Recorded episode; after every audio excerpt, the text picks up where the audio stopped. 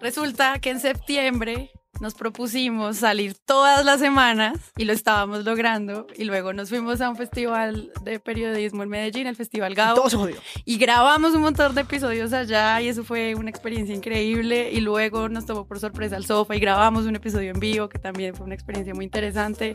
Y luego nos dimos cuenta que ha pasado un mes y que ustedes todavía están esperando episodio. Entonces grabamos un episodio que se me borró y quiero pedirle disculpas a todas las personas que han esperado por esto. Pero amigos, hoy en la cabina de Magic. Markers estamos de vuelta.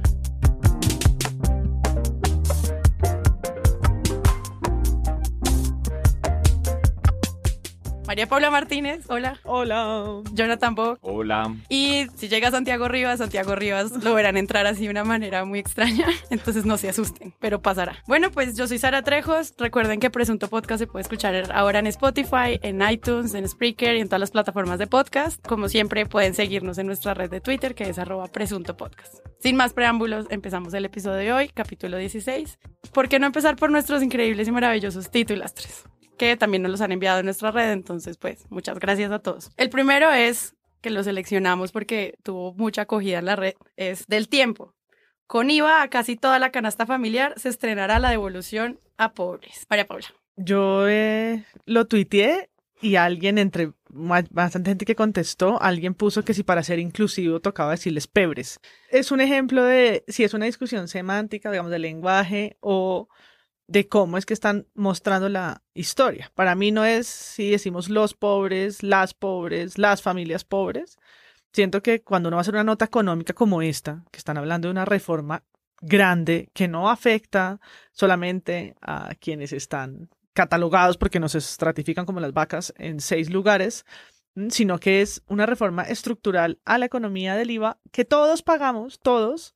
Me parece que es una mala, es un mal acercamiento, es una mala forma de cubrir esa noticia. Entonces, no solamente porque yo no usaría los pobres, los ricos, creo que quedarse que el periodismo se quede en esas categorías tan simplistas eh, esconde la noticia, sino porque no se están inaugurando unos bonos, se están grabando muchísimos productos que nos afectan a todos, no a los que tienen bonos, sino a todos. Entonces creo que es una mala forma de acercarse a la noticia. Este titular salió unos días después de un capítulo de La Puya, que por cierto lo recomiendo, donde hablaba precisamente si los medios le estaban copiando y le estaban dando buena, buena prensa al gobierno de Duque. Es decir, hacerle publicidad a los gobernantes sin ningún filtro. Por eso queremos mostrarles cómo en algunas ocasiones muy claras los medios de comunicación le hacen un pase gol a Iván Duque cada que puede. Ivancho, ahí te la dejo servida, pa. Digamos que ahí tenían varios ejemplos y yo creo que este titular es precisamente uno de esos ejemplos.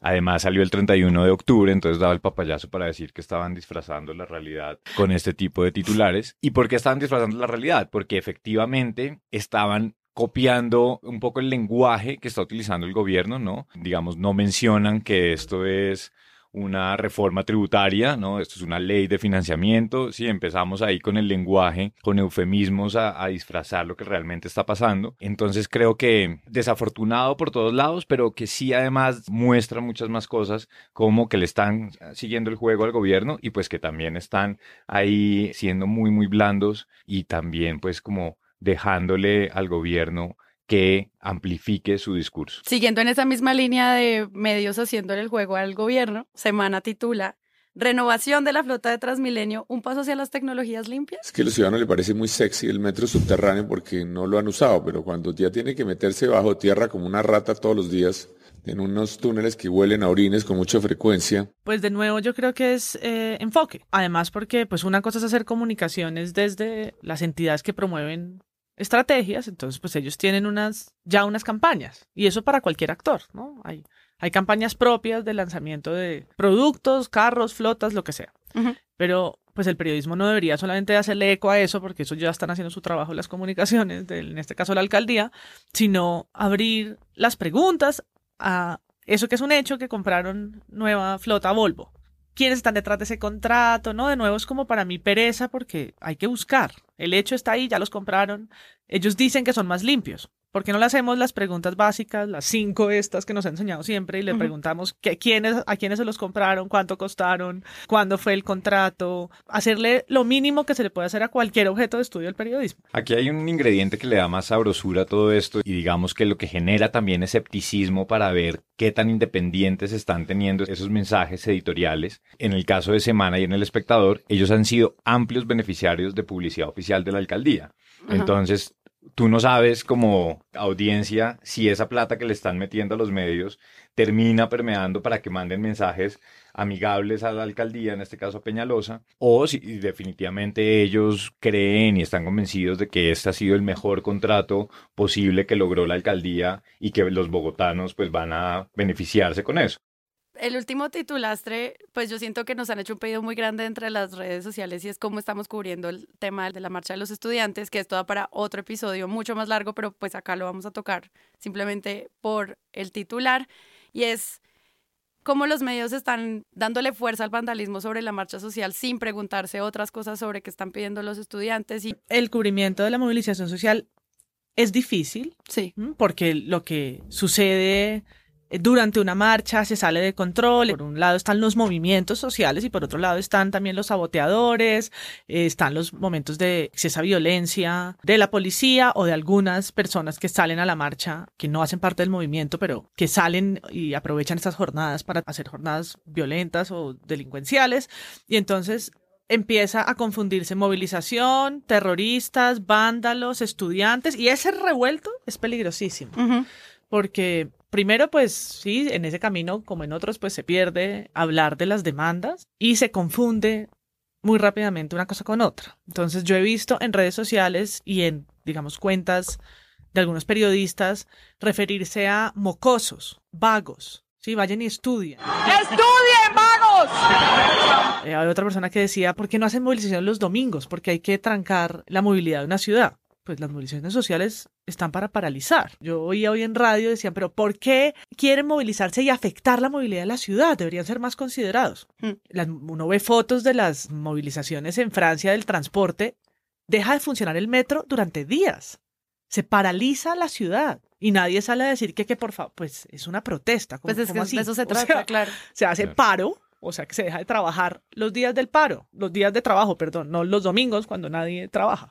Sí, entonces yo siento que se desvirtúa la naturaleza misma de una protesta social y pues las imágenes tan violentas de las redes empiezan a conectar una cosa con la otra. Había un graffiti muy bueno que decía que querían que los grafitis estuvieran en Times New Roman 12 y justificado. Yo creo que ahí como un mensaje en todo esto es que los medios de comunicación son fundamentales para que se transmita el mensaje de la protesta, el cuál es el, el, motivo, qué es lo que se está reivindicando. Y ahí, pues, los medios se están perdiendo en cosas insignificantes. Y no, obviamente no me refiero a que a los temas de violencia sean insignificantes, sino que se están perdiendo un poco con lo que estaba diciendo María Paula, eh, no se están preocupando en darle ese espacio y esa voz a los líderes de los manifestantes. O está ocurriendo, pero no de la manera que debería estar sucediendo. Pues es un tema también de generar empatía con lo que se está pidiendo, no solamente explicar qué están pidiendo, sino que las personas al sentir que su ciudad colapsa sepan y entiendan las razones de esa marcha sin justificarla como desde su propio egoísmo de es que yo quería llegar y de repente si los medios pues solo titulan los usuarios de Transmilenio son los principales afectados de las marchas. No, los principales afectados siguen siendo los estudiantes por las condiciones en las cuales están teniendo acceso a la universidad y publicar eso es, soy empático con lo que está haciendo el movimiento.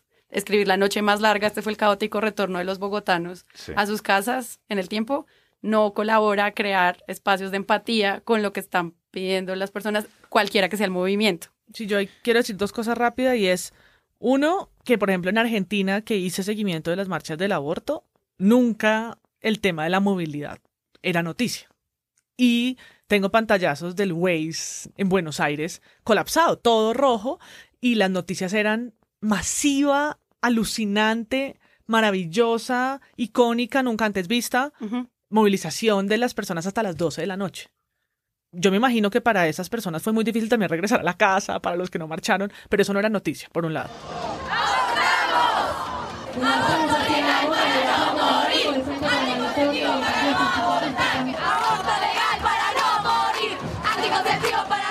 Y por el otro, algo que sí rescató un día después de la, de la marcha es que escuché a líderes y a una, en particular a una lideresa estudiantil en micrófonos en la radio. En la W, Mm. sí. Entonces la escuché en la W, también en RCN Radio, que le dieron los micrófonos para que ella pues dijera su posición, dijera que por supuesto está en contra de los ataques violentos, que los condena, que eso no es el movimiento y pues por lo menos en dos en dos cadenas que yo escuché, no sé si la entrevistaron en más, a lo mejor y sí, pero hoy ella fue una vocera. Sí, no solamente fueron y entrevistaron al policía pues de RCN que ayer hizo unas declaraciones, sino que hoy le dieron esa vocería a los estudiantes.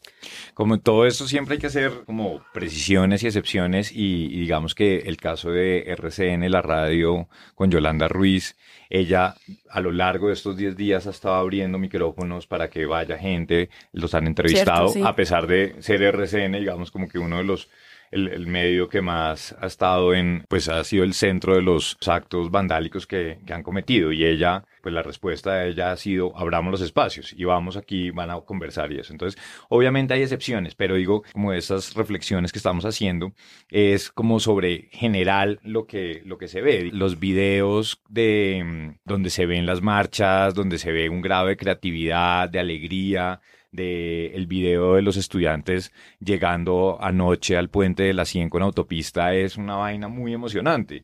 Y eso no se ha visto en los medios. Eso se está viendo en redes, eso se está moviendo por otros lados, pero un poco lo que decía María Paula, donde están como ese respaldo de decir, eh, pues están saliendo a marchar, hay protestas simbólicas muy importantes, ¿dónde está eso? Eso no lo están mostrando. Esto es un tema que nos va a dar para otro episodio. El titulastre con el que quiero cerrar esta sección es que el tiempo titula. Mamá sacó a su hijo de protesta estudiantil con correa en mano. La mujer enfrentó a encapuchados de la Universidad Industrial de Santander.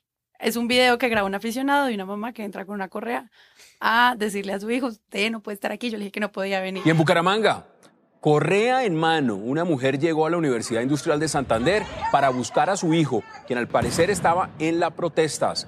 Le había advertido a su hijo que no participara.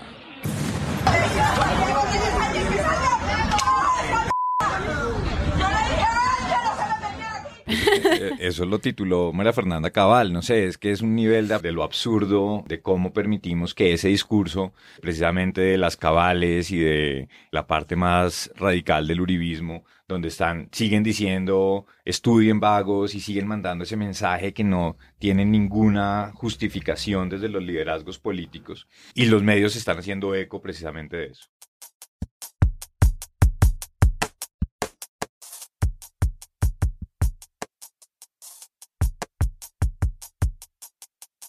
Señoras y señores, llegó Santiago Rivas a la mesa de Presunto Así, Podcast. como los luchadores. así. Así como el efecto del chavo cuando aparece alguien, apareció sentado al lado de María Paula, nadie se dio cuenta, me pop. Entonces, pues ya pasándolo al tema de los titulastres, que creo muy claro cuáles pueden ser otros temas en los que vamos a tratar mucho más adelante. Hoy vamos a hablar de periodismo internacional.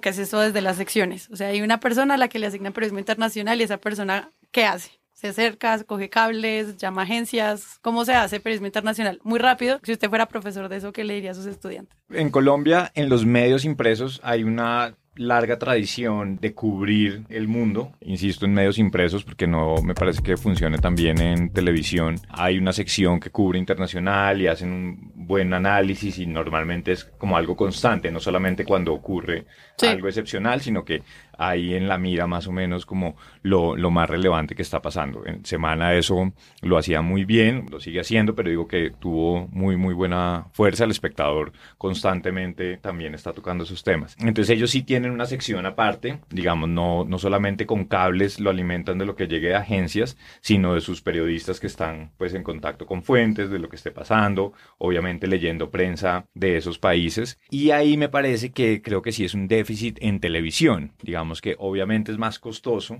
hacer en televisión la sección internacional, pero me parece que a veces se pega mucho de lo que esté pasando en agencias, de lo que se esté diciendo. Obviamente cuando pasan elecciones en Estados Unidos, pues que nosotros lo miramos acá con gran importancia y pues ahí se hace un esfuerzo y se tiene como toda una... se mandan muchas personas y, y se hace un buen trabajo, pero en general es bastante deficitario y pues lo que queda muchas veces es como en trivialidades de lo que está pasando en otros países. Yo siento que va en retroceso.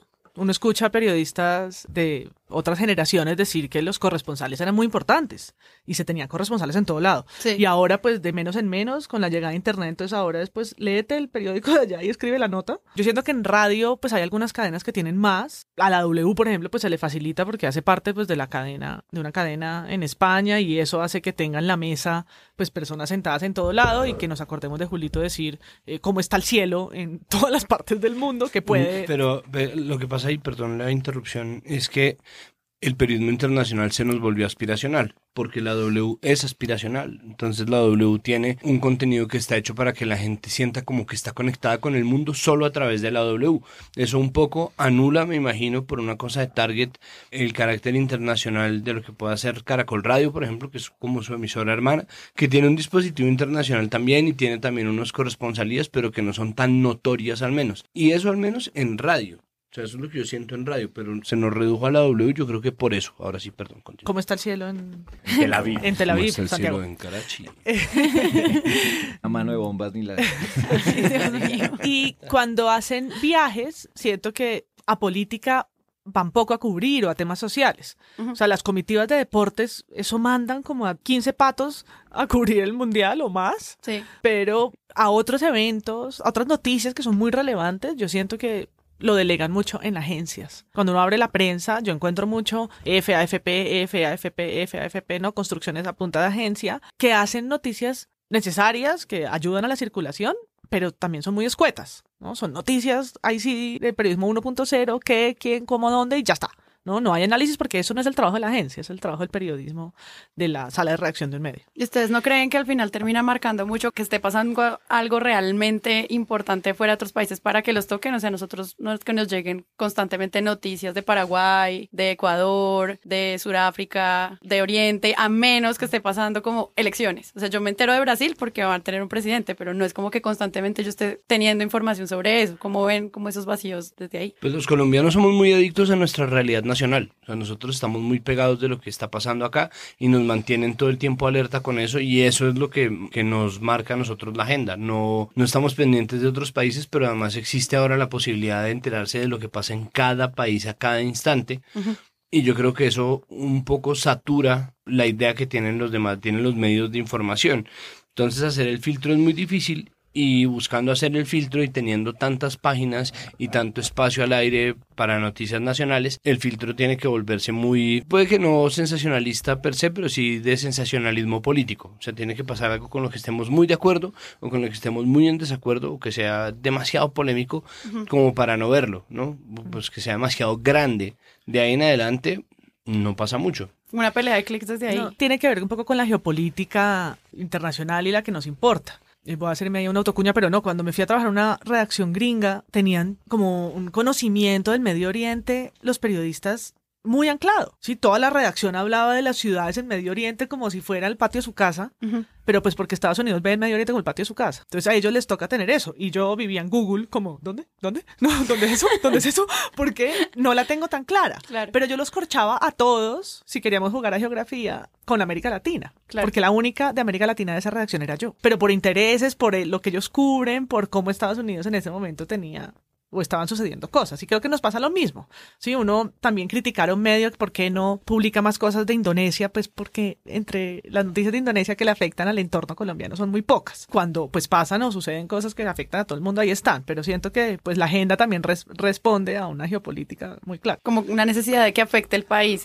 y de esa manera selecciono qué noticias podrían entrar a mi agenda mediática de Y sin duda, pues, internacional. en lo cultural uno podría siempre ir y buscar historias muy interesantes que pasen en todas las culturas, pero hablando como de lo noticioso caliente. Sí, y eso pasa en general en, la mayoría de los países. O sea, en Latinoamérica no sé qué medio tenga así como una, un énfasis en cubrir lo que está pasando en África o lo que está pasando en Asia o, o darle como más sentido a los hechos, ¿no? No tratarlos de maneras aisladas, sino eso, qué impacto tiene en otros lugares. Yo creo que hay también otra, otra cosa interesante y es que pues, las salas de redacción se están debilitando y eso es una realidad. Una Eh, realidad muy triste además. muy triste, entonces están recortando las salas de redacción, hay cada vez menos periodistas.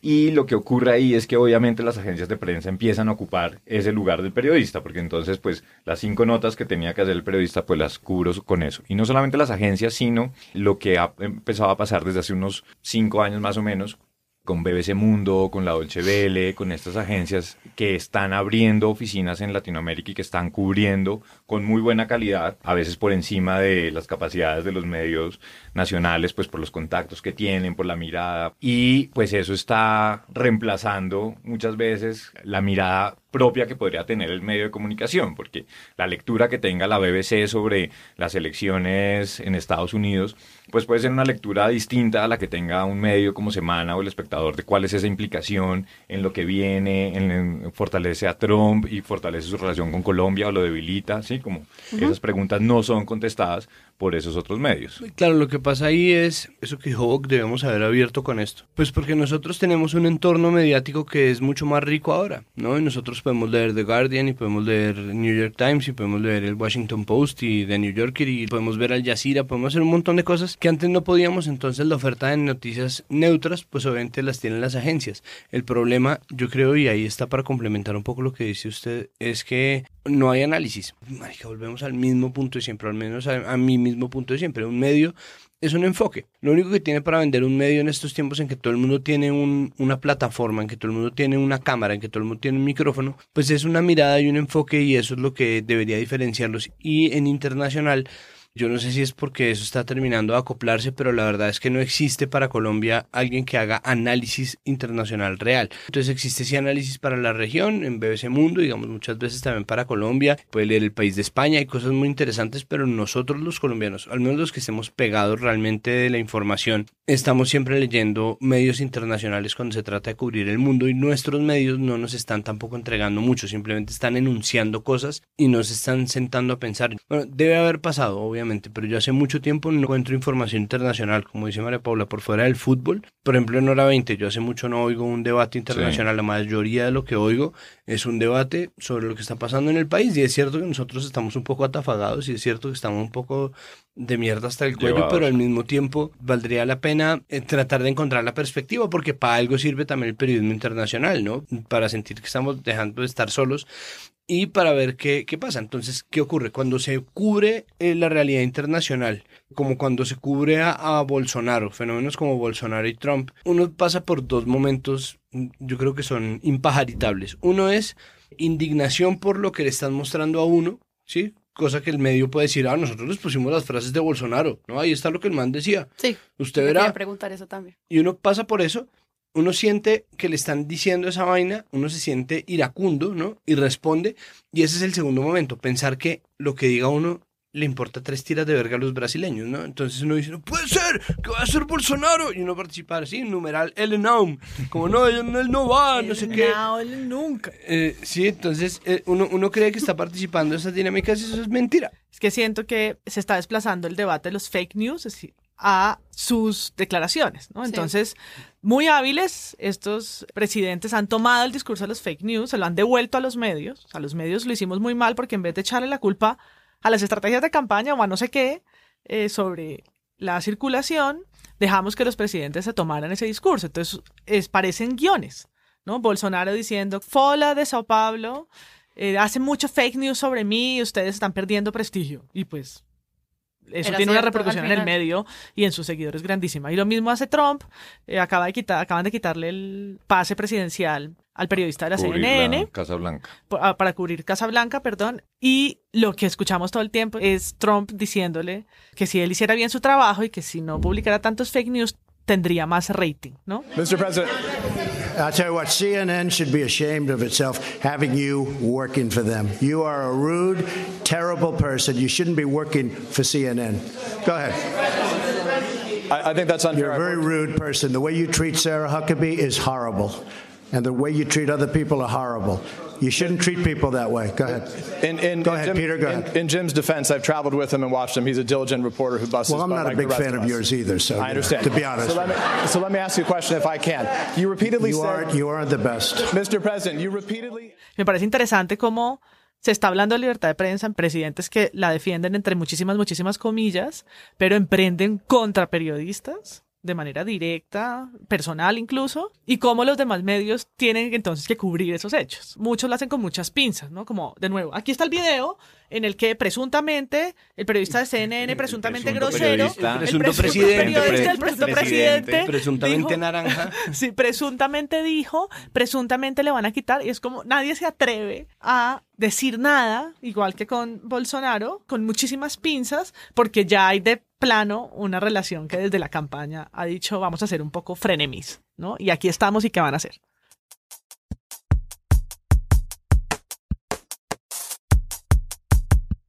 Pues resulta que María Paula va a hacer puff también, porque así es Presunto Podcast. Así somos de mágicos, ¡puf! Y me desaparecí. Entonces, adiós, nada, adiós. por favor, todos síganla, MP en Twitter, la queremos y nada que se vaya a seguir haciendo cosas importantes. Pues las prioridades de María Paula, tenaz.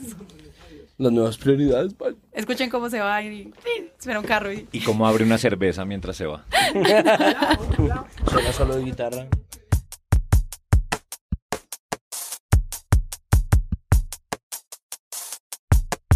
Primera vez está puesta a prueba el verdadero poder de los medios. Uno como periodista, periodista empírico como yo, periodista, periodista como Vicky, solamente puede indignarse, ¿no? Uno solamente puede saltar a decir, ¿qué es esta mierda? Y después de decirlo, no le queda nada más. Es decir, ¿qué nos queda ahí? No, hay- no nos queda nada. Uno sale y dice, y volvemos al mismo ciclo de acción e inacción. Me pronuncio en contra de lo que le pasó al periodista Jim Acosta de CNN, que le quitaron su hard pass, bla, bla, bla. bueno, ¿No? Entonces, claro, volvemos a lo mismo. Curiosamente, la globalización de la comunicación ha representado también un cierre de fronteras para las posibilidades de acción en términos de los periodistas, o al menos aumentado nuestra percepción de nuestra propia impotencia. Es decir, antes éramos también impotentes con lo que pudiera pasar en cualquier otro país del mundo, pero ahora podemos gritarlo, ¿no? Y como no recibimos ningún tipo de respuesta, nos sentimos más impotentes aún y más frustrados. ¿Qué pasa? Pues que aquí ya viene un asunto que no tiene nada que ver con el cubrimiento de los medios, sino con la vida real. Y eso es lo que los medios deberían estar cubriendo. Y es, Trump va a seguir haciéndole la vida imposible a los periodistas. Ahí no hay nada que hacer. Los periodistas van a tener que seguir cubriendo las cosas con la verdad, ¿no? sí. Y si existe una posición editorial independiente, eso también tendría que repercutir en la manera en la que se cubren las noticias internacionales. Eso no va a lograr nada. Es decir, CNN muy posiblemente no logre que le devuelvan el hard pass a Jim Acosta, ni siquiera CNN. Pero CNN tiene otros reporteros que van a seguir haciéndole la guerra a Trump y Trump a ellos. Y eso va a seguir así hasta que Trump se vaya del despacho. A menos que logren de verdad con una avanzada de prensa, una investigación o con lo que realmente hace el periodismo, que no es justicia mediática, sino señalamientos e investigaciones y comprobaciones de cosas, ¿no? Reportajes y llamados a la opinión pública. Cuando hagan eso y encuentren el camino para realmente mostrar lo que está haciendo Donald Trump, muy posiblemente ahí sí se vea cuál es el poder real de la prensa. Y lo mismo nosotros. Lo único que podemos hacer es informarnos, formar un criterio, no educar audiencias, que eso es un error de los medios. No, vamos a educar audiencias. No, No. eso no es lo que tienen que hacer. Eso no es lo que han de hacer. Lo que han de hacer es informarnos, pero con criterio, darnos herramientas de análisis y darnos piezas de información que sean suficientes para nosotros formarnos una idea del mundo.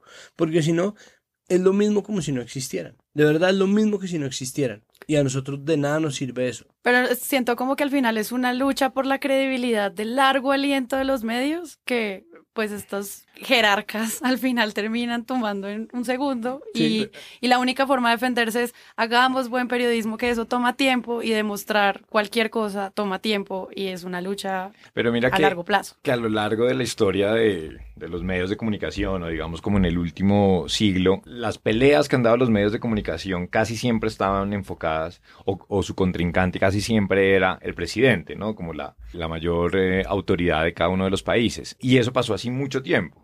Después, como, y digamos que sobre todo con Nixon, y hay unos momentos claves como en toda esa, eh, esa historia, pero ahí después hay como, se empieza desde los presidentes a entender que hay unas formas mucho más sutiles de atacar a la independencia de los medios y de acercarlos y de meterlos en el bolsillo, que creo que eso era todavía más peligroso que lo que está pasando hoy con Trump o con personajes como Bolsonaro, que sin duda le suben el nivel, ¿no? Plantean el pulso de una manera mucho más ruda, pero ver cuál es el daño que le ha hecho Trump al New York Times o al Washington Post. El New York Times sigue creciendo en audiencia. Sí, al contrario, lo que ha traído eh, es en eso. beneficios económicos, el Washington Post Sí. igual, Ujú. CNN sigue ahí más allá de estos malos ratos y de ese meme donde salía Trump como luchador de lucha libre dándole una paliza a alguien con la cara de CNN. Más allá de eso, pues digamos ya vamos en la mitad del gobierno de Trump y digamos no hay como una amenaza clara sobre esos medios, afortunadamente. Digamos. Sí, Yo con pues eso lo que quiero resaltar simplemente es... pueden persistir. Claro, y en, y en dos años más se va. Me acuerdo de una frase de Vicky Dávila cuando estaba con, enfrentada con Santos y le dijo, señor presidente, usted acuérdese que yo soy periodista y yo seguiré acá. Usted va a ser un presidente que le quedan dos años y chao. Le recuerdo que usted dentro de tres años se va y si Dios lo permite, yo seguiré siendo periodista. Esa frase parecía que se le iba a volver como un boomerang porque dos días después la echaron de RCN, pero poco tiempo después la volvió a contratar y la realidad hoy es que ella tiene un programa, un espacio de dos horas, donde podría dedicarle todos los días de que le queden eh, como periodista hablando de Santos y Santos ya no tiene ese megáfono, ya no tiene ese poder de hacerle frente. El periodismo es un contrapoder y es una eh, es estar al otro lado y, y- digamos como poner en altavoz otra visión de lo que está pasando que normalmente pues muchas veces debe ir en contravía de lo que están pensando y lo que están haciendo los presidentes.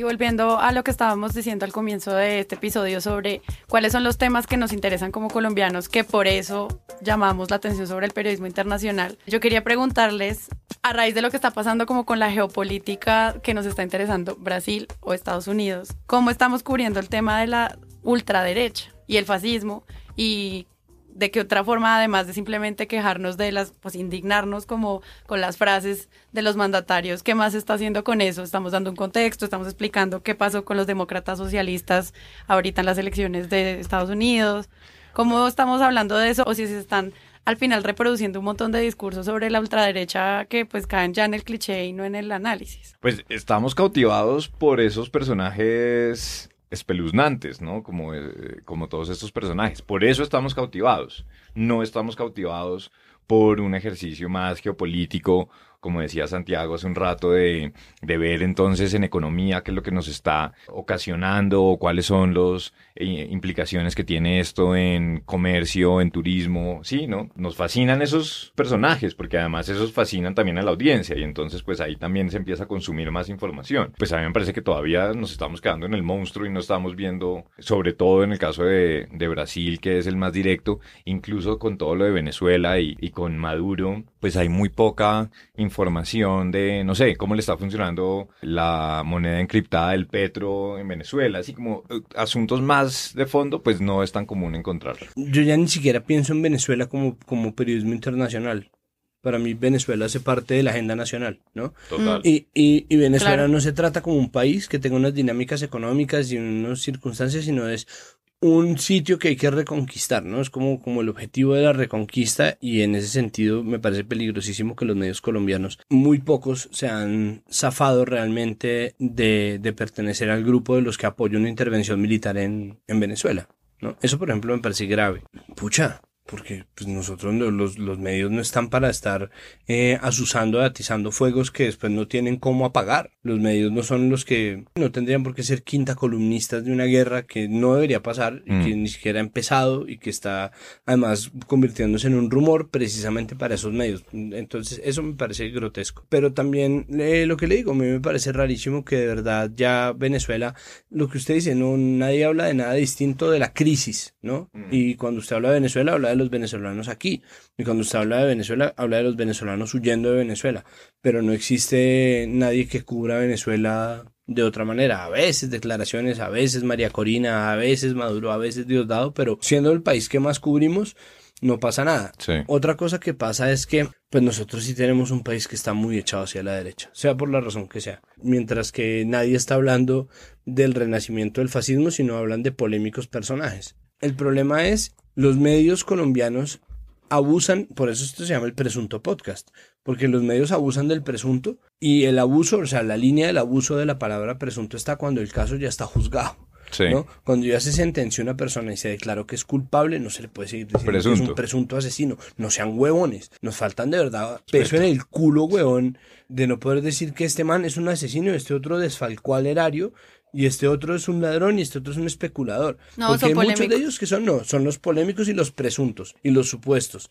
Como hay cosas que no son supuestamente. Bolsonaro, perdónenme, no es presuntamente fascista, no es un polémico político, es un tipo racista, misógino, clasista, que no pretende gobernar para las minorías. Vamos a ver cómo le va, obviamente. Una cosa es campaña, otra cosa es... Pero no existe tampoco ni siquiera el señalamiento, o al menos la claridad. Eso es una herramienta de análisis. Man, este man es fascista, ¿sí? Ganó, ganó democráticamente. Nadie está diciendo que no, nadie está diciendo salgan a deslegitimar el triunfo de Bolsonaro, no importa. El man ganó. Es un, es un fenómeno que hay que entender. Pero los medios no nos están ayu- ayudando a entenderlo. Quería preguntarles cómo estamos viendo a los votantes, porque muchas veces lo que pasa es que desde los medios el análisis de las personas que escogen a estas personas en el poder es como, pues es que las personas son estúpidas o son millennials y, y por eso ancianos, escogieron, como, como están nadando en las fake news de las tías de WhatsApp, entonces eh, pues estas personas escogieron en su completa ignorancia eh, a estas personas desconociendo un montón de contextos que llevan desde la corrupción,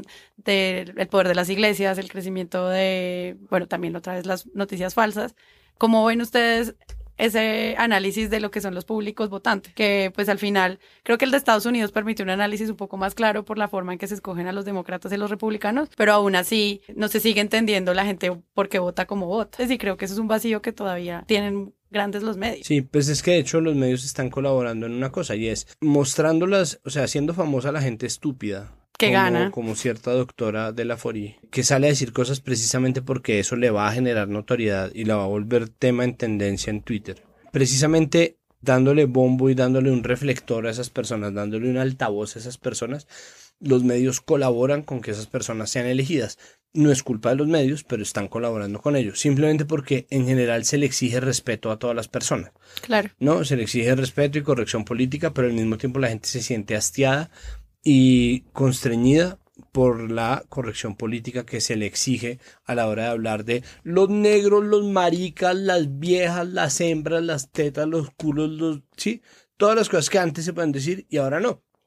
Los indios y ese tipo de cosas que, que antes se decían, la gente las añora todavía y en medio de eso, y sin ningún tipo de vergüenza, cuando aparece una persona como Bolsonaro o como Trump, que aparentemente llama las cosas por su nombre, tomar el camino difícil de la acción afirmativa o del lenguaje políticamente correcto, que a veces de verdad es tan hostigante, eh, se convierte en el enemigo. ¿no? Entonces, cuando salen las 10 frases más polémicas de Bolsonaro, mucha gente lo está leyendo y está pensando, Pues sí. este man sí es un berraco, este man sí tiene los huevos para decir esto. Y eso pues no es culpa de los medios, pero los medios de nuevo no están brindando ningún tipo de contraste, ningún tipo de herramienta de análisis. Mm. Entonces, las masas votantes, ¿cómo se cubren?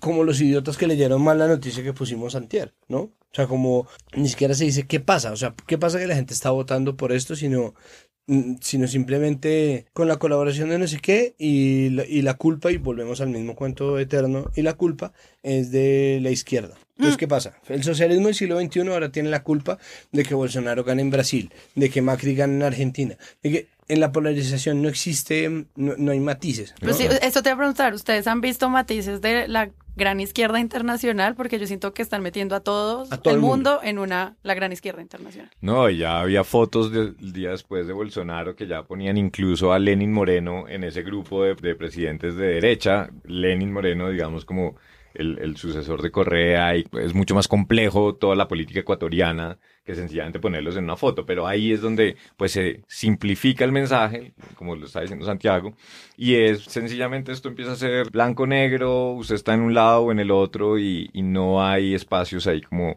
eh, en la mitad y de análisis un poco más profundos. Sí, a mí ahí me parece que, digamos, con la misma rapidez con la que nos vimos en este tsunami de de desinformación, redes sociales, polarización en redes, violencia, todo esto. También hay como una concientización muy rápida de las audiencias que, y en unos ejercicios en los que he estado en las últimas semanas, veo mucha más autocrítica y de cuál es ese papel que tengo yo como audiencia reenviando a 100 personas Pues la cadena bien. falsa que me llega de WhatsApp. Y entonces ahí creo que esto va muy rápido, obviamente, pues nosotros acá es cómodo, o no cómodo, pero es fácil apuntar a las críticas y ver cómo lo que está pasando, pero evidentemente es muy complejo, pues eh, toda esta situación, ¿no? Eh, igual si estamos en un punto que no habíamos estado acostumbrados a vivir o, bucear en estas aguas, pero, pero creo que también con la misma velocidad también se está viendo una respuesta como más, un poco más crítica de cuál es ese rol de las audiencias.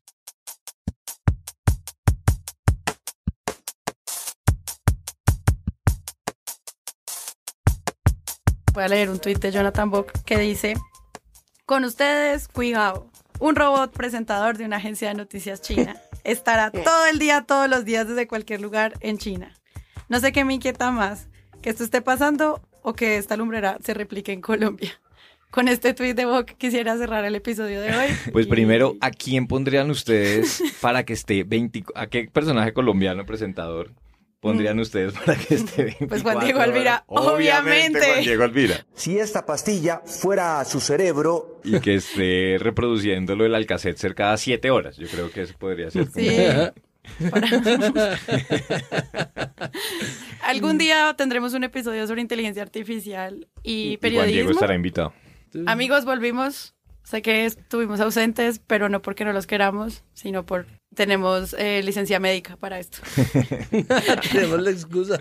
Yo traje la excusa hoy pero- bueno. para fallar. Entonces, vuel- vuelve el presunto podcast. Gracias a todos los que nos esperaron. Yo soy Sara Trejos, Jonathan Bock, Gracias, Sara. eh, Santiago, Santiago. Rivas, que llegó y reemplazó a María Paula así, ¡puf! No traguen entero. Recuerden que pueden escuchar Presunto Podcast en Spotify, en iTunes y en todas las plataformas de podcast. Estamos grabando desde el estudio de audio de Magic Markers. Quiero dar las gracias también a Sebastián Payán por la postproducción de este episodio. Nos vemos pronto. Ya no digo cada ocho días porque uno nunca sabe qué va a pasar, pero lo intentaremos. y chao.